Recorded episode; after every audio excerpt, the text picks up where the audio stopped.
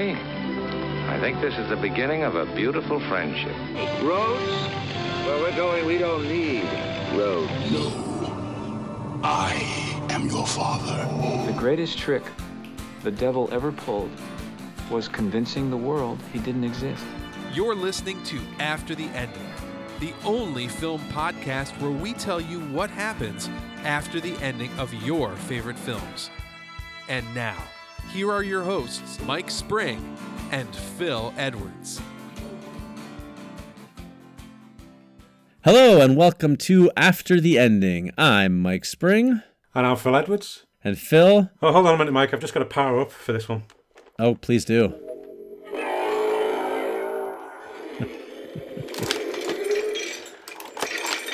yeah. Yeah, that arm's working again now. That, okay. That yeah. that is, I have to say, that's a pretty darn fitting sound effect for this episode. I mean, that, it does really work for what we're talking about. What you're talking about? This is just my arm. Oh, right. I, I forgot. I forgot that you're completely.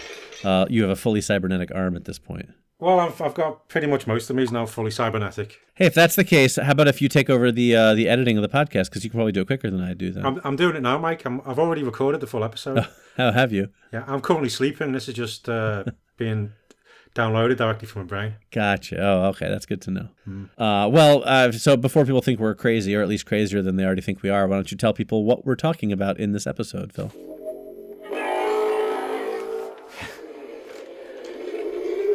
Yeah, I just switched that off. It's uh, it was uh, takes a lot of power.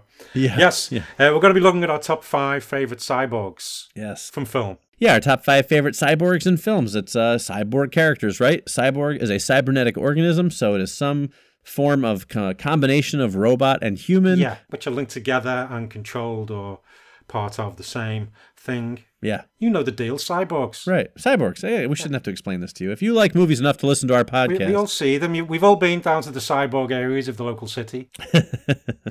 yeah, right? You know, you go down there, you go shopping for. Yeah, you go t- turn left at Androids or us, and yeah. Right. Straight well, I should clarify though. We left robots and androids off of this list, right? Because those are separate lists, and I yeah, because they're not cyborgs. Right. I mentioned to you beforehand. I really wanted to put uh, when I made this list. I had originally put Bishop from Aliens on there as one of my one of my top choices, and only after I finished my first draft of the list did I realize he's not a cyborg. He's a fully synthetic android. So uh, you will not hear about him or any other androids or full robots, but only cyborgs the ones that meet in the middle, part human, part robot. Yeah. So that is what our list is today. Phil, do you want to get us started with your uh, top, your number five cyborg? Okay, yeah, my uh, my my number five. Uh, it's it's from uh, a long running slasher series. Uh, this one's from 2001. It's cheesy, but I always like the film. It's Jason X. Mm-hmm.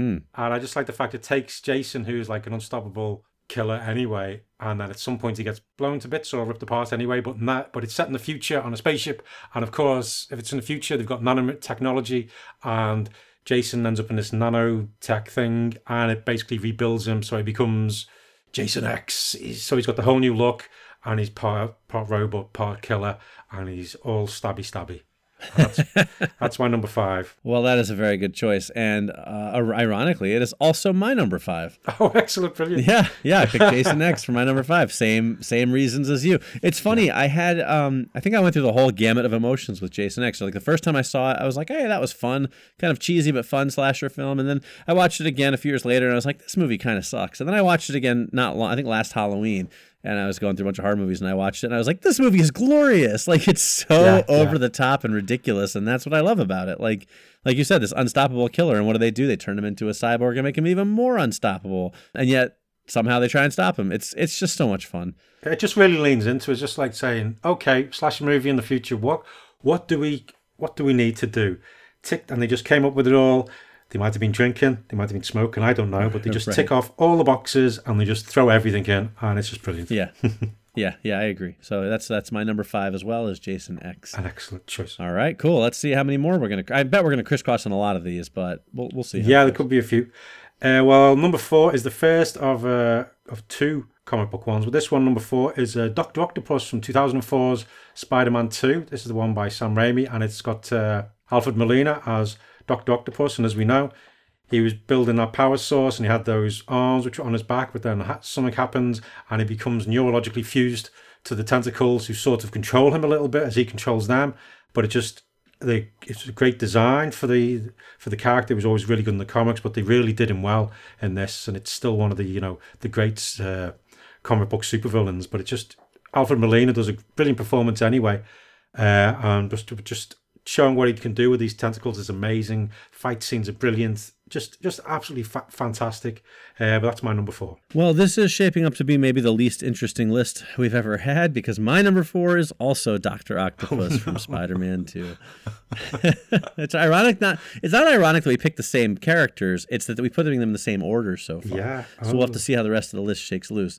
Yeah, I feel the same way as you. I, I famously am not a huge fan of Sam Raimi's Spider Man trilogy. I like most of the movies that have come since better, but Spider Man 2 is easily the high watermark of that trilogy. It's my favorite of those three films. I do really like it. And a large part of that is because of Alfred Molina as Dr. Octopus. I mean, like you said, he looks great. It's, it's, they did a really good job of capturing the essence of the character from the comics, yet updating him and making him look so that he doesn't look completely silly the the arms effects is really great and the way they move them and the way they interact with the environment is fantastic but mostly alfred molina's performance is terrific and he's one of those villains that isn't just a villain to be a villain you know he is like he starts off as this brilliant man and then he has this accident and you know his mind kind of gets warped uh, and he's never like the most bad of the bad guys really. You know yeah, what I mean? Yeah, yeah. Um, but he gets pushed too far and he snaps and he has all these, you know, becomes a bad guy. But I like a villain that has levels and layers to him. And, and Alfred Molina really brings that to Doc Ock. And I, I do think it's a, a fantastic character. So that's my number four as well. Yeah, good. Let's see where we go from here.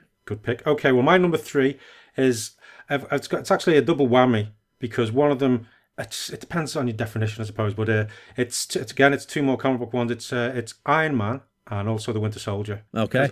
Iron Man only, maybe not quite because it's more like it, in the first few films he has the arc reactor actually in his chest and that's powering it's basically keeping all the, the shrapnel away from his heart so it's a bit I suppose it's more like a pacemaker but uh, the definition of a cyborg is you've got it's it's fusion technology with a human and it sort of it sort of works and then also you yeah, strap the suit on so that's it's that one but also the Winter Soldier as well because he lost an arm and then he has the uh, he has the prosthetic put on, but it also makes him more powerful, stronger, uh, and it's bulletproof and you know looks cool. It looks cool as hell. Oh anyway. yeah, especially, yeah, especially when he gets the Wakanda upgrade. Right. But uh, that's that's my number three. It's uh, Iron Man and the Winter Soldier. All right, very good pick. I did not pick them for my number three, so we are veering at least a little bit. So Phew, okay. uh, that is a good thing. All right, well, my number three is a character who is part man, part machine, all cop. And it is, of course, Robocop. Oh, yeah.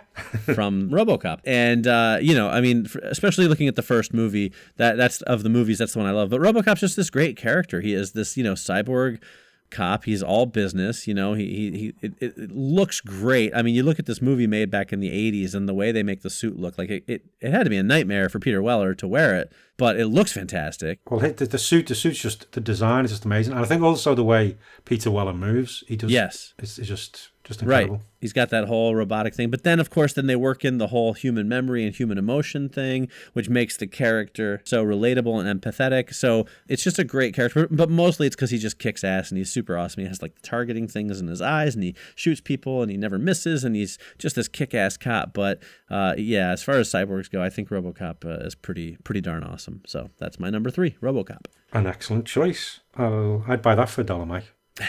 well played, sir. Okay, my uh, my number my number two is uh, it's a father and son hmm. set of uh, cyborgs. It is in fact Darth Vader and Luke Skywalker. Oh, okay, all right. Because uh, Darth Vader basically has everything you know. We we all know what happens. Anakin has a bit of an accident when he decides you know to take yeah. Uh, you know to go up against Obi Wan Kenobi, who has the high ground. He has the high ground. Uh, and he gets, yeah, he gets arms and legs chopped off and he falls into lava, left for dead. But, it's, but through sheer anger uh, yeah. and a bit of the force, he keeps himself alive long enough for the Emperor to come pick him up and fit him out in one of the coolest outfits, suits, whatever you want to call it, uh, you've ever seen. Uh, oh, now I've got the Darth Vader helmet over on the thing. I could have got that for the breathing thing. But anyway, he's looking at me now. But uh, it just looks amazing. Then, of course, Luke Skywalker it's the end of the Empire Strikes Back, isn't it? When Darth Vader cuts his hand off and puts that on, he gets a fake hand. So uh, he's a cyborg as well. Yeah, I didn't think about that. He also sees, but it's also I quite like that as well because he sees, you know, that he's sort of going the same way his father did, and it sort of that gives him gives him a reason not to. Uh, Right. To fight even back even more. But yeah, that's my number two Darth Vader and Luke Skywalker. Very cool. I like it. All right. Well, my number two is The Terminator. And I, I decided to pick from which movie. So I went with The Terminator from Terminator 2. Obviously, Terminator, famously played by Arnold Schwarzenegger. Um, I do love the first one. I love that he's just this relentless killing machine, which is really cool. But Terminator 2, I love the idea of taking this relentless killing machine and turning it into a protector. And so there's so many more, you know, in the first one, he is more of a cipher, more of an, an enigma, and there's something great about that. But the second one, he's more of a real character. Yeah, yeah. So I, you know, and I, this is a hard one to narrow down, right? Because then you've got the T1000, who's just so cool and had the great visual effects. But I was, I figured, uh, looking at the whole thing as a whole, I feel like the the the Schwarzenegger character from from Terminator 2 and the whole relationship he has with John Connor and the sort of relationship he develops with Sarah Connor and everything is just really interesting and so well done. And you know, from from having this original movie where it's just this killing machine and then turning it into what James Cameron did in Terminator 2 and and making him a real character and having these relationships, I thought that was pretty brilliant. So great looking character, especially once he's all shot up and he's half cyborg, you know, half robot, half human, everything with the the skull, the endoskeleton Yeah, yeah. showing through. It's just great visually, great character, iconic actor, all these things rolled into one. And so Terminator had to be on my list, and that's where he landed at number two. Excellent choice. Uh, it didn't quite make my list because I think I was overthinking it. But I, I, I wonder, you know, I wouldn't be at all surprised one day if we did find out that Arnold Schwarzenegger was actually a Terminator who'd come back, you know, Right. like in the 80s or something. Yeah. And it Yeah, just, I could you know, buy he just stayed. And as we know, you know, the, the flesh ages on the outside. And, you know, it would just, it would fit. It really yeah, would. yeah, I totally buy it.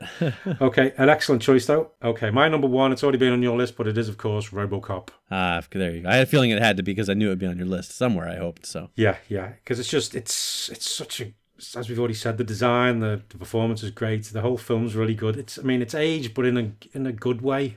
I suppose is a good way of doing it because it's it's definitely of its time. It's got this future set in the future, but it's got the it just oh just the whole aesthetic of it's just so well done and just oh, I just love it to bits. I really really do. I even don't mind uh, RoboCop two that that much, but it, there's not enough RoboCop in it Yeah, yeah, which is the, a big the one problem with it. But uh, but yeah, the first RoboCop is just amazing. Every time I watch it, just really enjoy it. It's just oh, it's just brilliant, and uh, it's my number one. What more can I say? Yeah, yeah, great choice. All right, well, my number one has already appeared on your list, but I only did half of it, and that is because it is Darth Vader. Yes. I did not think about uh, Luke Skywalker, if I'm being honest, but I, you know, I think I really wanted to focus on good old the Dark Lord of the Sith himself there, for all the reasons you said, right? Yeah. But uh, you know, also I just, you know me, I love my iconic imagery, I love my iconic characters and scenes, and I think, I mean, Darth Vader is literally the the definition of iconic. I mean, it's one of the most famous visages in movie history. I mean, there are people who live in countries that don't even get movies who know who Darth Vader is. You know what I mean? Uh, I don't think, you know, even as popular as the other characters on the, these lists are, nobody comes close to touching what Darth Vader has. And he's a great character. I love his whole backstory. I love the way he looks. I love him when he's doing the lightsaber duels. Don't love his backstory in terms of like the prequels, but I love the idea of him being Luke's father and all of that stuff. So for, for me, it, it had to be Darth Vader at number one. A lot of other great choices, but for, for me, he was an easy number one pick.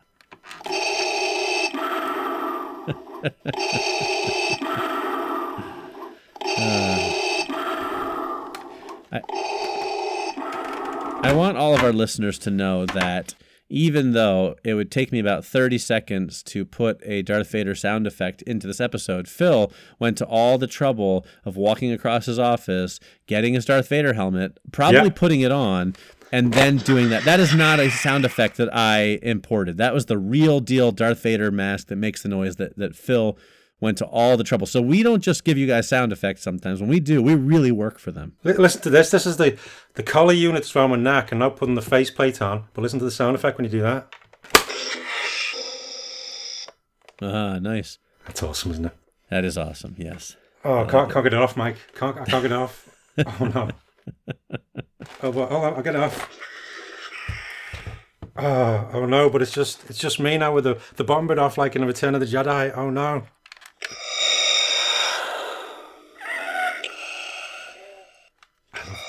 It's amazing. Yeah. Well, they- anyway, they, actually legitimately have like dying Darth Vader sound effect on. It. Yeah, them. it's you know, you- well, you've got to you got to have the whole thing. Sure. Why not? But uh, I'm glad Darth Vader made your list, and I'm glad he made number one because he is a kick-ass cyborg. He is indeed. All right, well, there you go. That is our top five cyborg list. Kind of fun, I think. That was enjoyable putting that together.